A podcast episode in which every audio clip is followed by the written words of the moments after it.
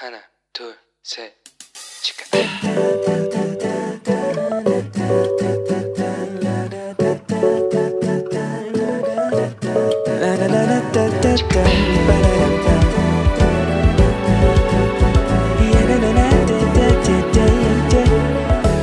Here we go.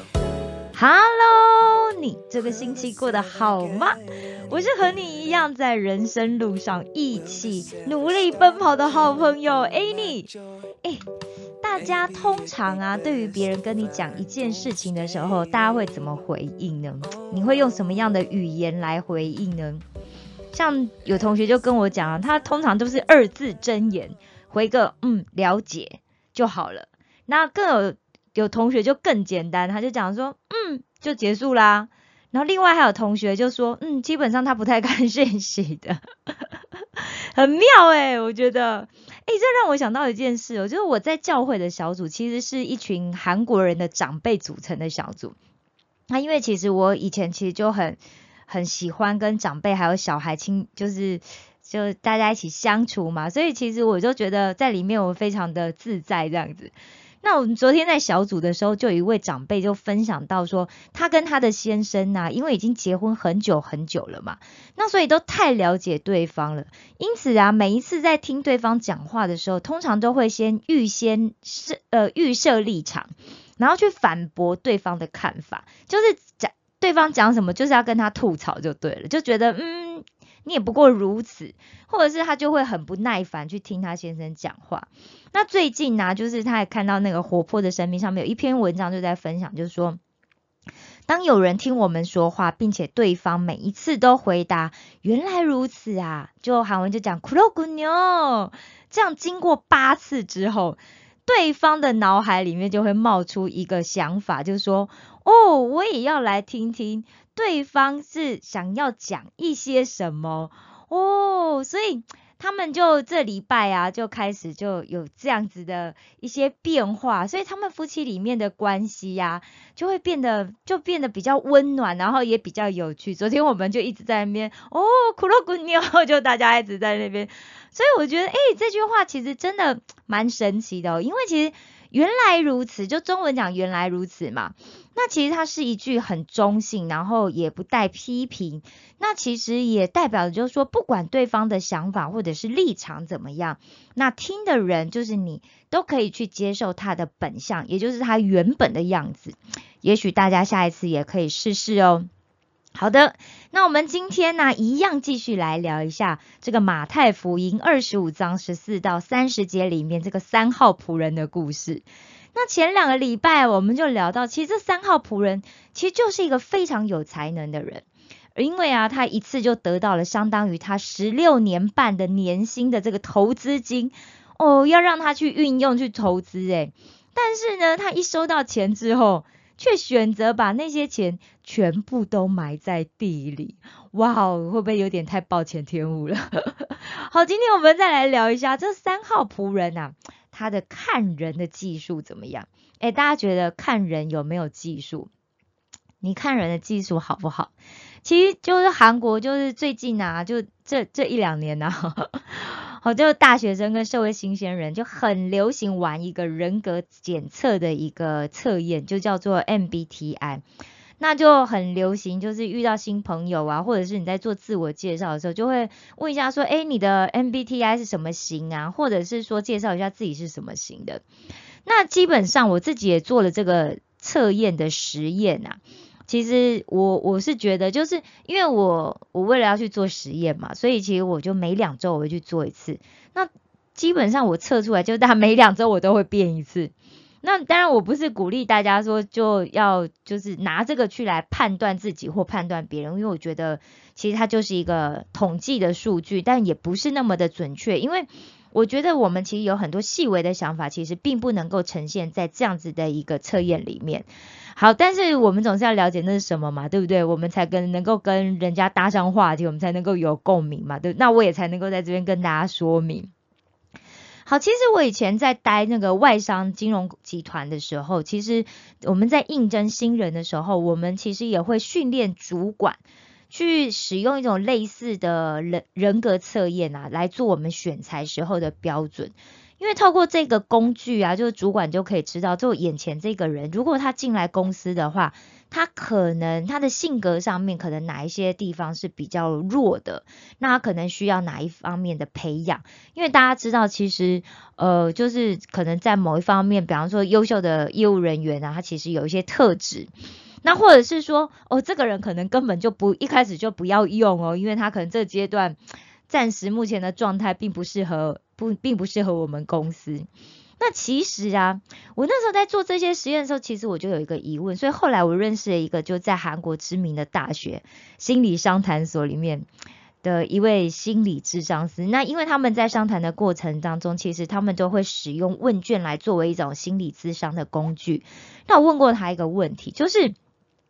如果来商谈的这个人是一个很熟悉这样子问卷内容的人，他来做这个测验的话，比方说，嗯，这个心理商谈师，如果他自己来做这个测验的话，他是不是可以操作这个测验，让结果变成他想要呈现的一种人格表现呢？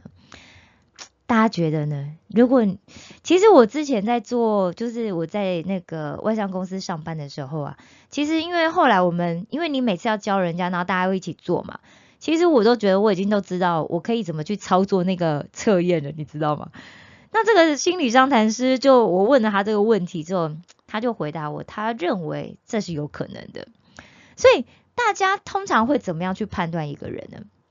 是像现在就是大家很流行的，就是用一些人格测验啊，就来判断，还是说你会去听你身边的朋友说，哎，这个人是一个怎么样怎么样的人？那又或者是你自己真的会花时间去观察这个人，还是你只用第一眼的直觉？嗯，我觉得他就是这样子的人。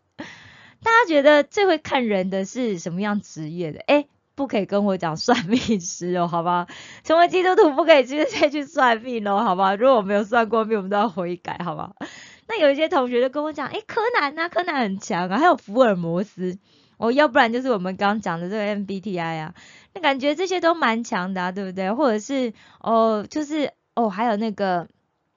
MBI 啦，哦，那感觉哦，这些像什么侦探呐，对不对？然后 MBI 这些人，他们就可以。从这个你的穿着啦、你的发型啦，或者是你的那个小细微的动作，或者是你家里的摆饰这些小细节，就可以去分析哦，现在眼前的这个人到底是一个什么样的人。那我们再来看看这经文里面这三号仆人哦，大家觉得他看他老板的看法看得准吗？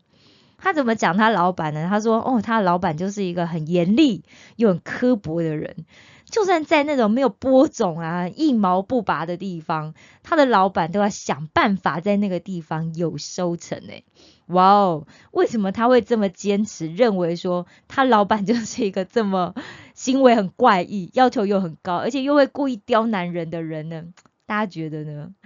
我们其实是不是也经常会对别人预设立场？我们也很难去改变我们自己对别人的一个偏见呢？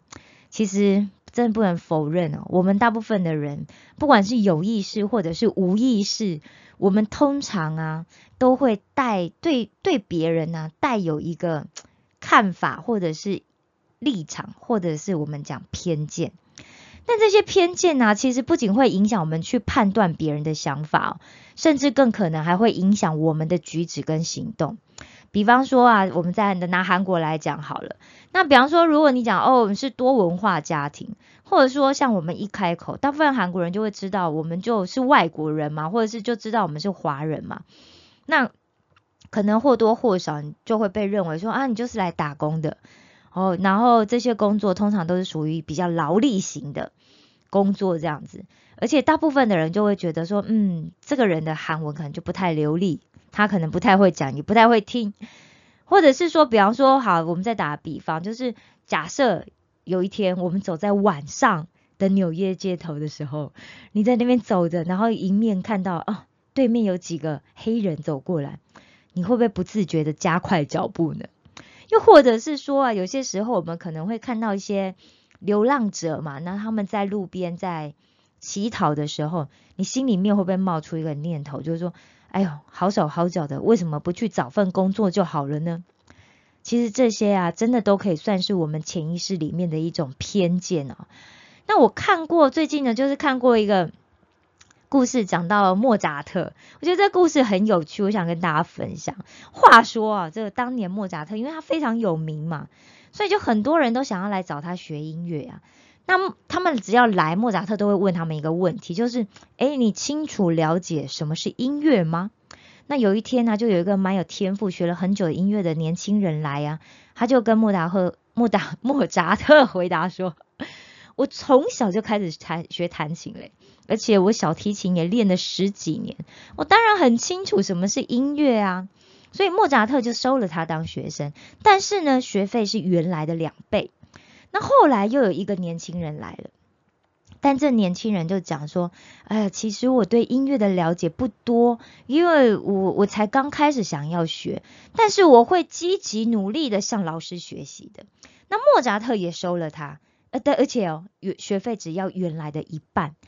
哇，那当那个就前面第一个那个有天赋的年轻人听到这件事情的时候，他当然觉得哇很愤愤不平嘛，他就去找莫扎特抗议。他说为什么他明明就是有音乐基础，然后而且他也学过音乐了，可是他为什么是就要缴别人的两倍费用？这样很不公平啊，对不对？老师你差别待遇。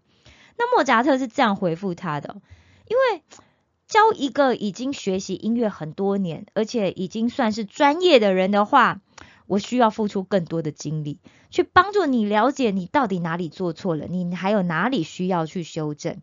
但是如果我教一个从头就开始学音乐的人，他是用一个空白纯净的心来学习，越是虚心学习的人，我当然就教的越轻松啊，那他也可以学得很快啊，对不对？哇，所以我觉得这故事很有意思。有一个社会学家是这样讲的，他说：如果我们要改变。我们心里面对其他人的偏见的想法的时候，我们最重要的一件事就是我们要改变心态，我们要养成一种成长的心态，也就是说，我们随时要保持自己有一个谦卑的态度，并且去提醒自己说：“哎呦，我在这方面呢，我还有很多学习成长的空间。”那我们千万不能有的就是定型心态，也就是像这个三号仆人呢，他就认为说他自己很了解他的老板，他也不想要去改变他的想法，也觉得不需要像一号或二号仆人那样子啊，去学习老板平常在经营产业的做法，甚至他很偷懒的认为，干嘛那么努力再去做这做这些事情呢？我原本工作就很多了，我还要再额外的去做这一些，何必呀？我把钱埋起来，等老板回来的时候，我只要没有损失，可以整笔还给他，不就得了吗？但是就是因为他抱持这样的想法，结果最后的结果就是被丢在伸手不见五指的黑暗里，而且永远只能在那边后悔哭泣。我们是不是也经常哦，在观察事物的时候，其实会出现盲点，然后就看走眼了呢？还是我们通常都很自信？哎。就算我跟周围的人不同，我依然非常坚定，我的看法就一定是对的。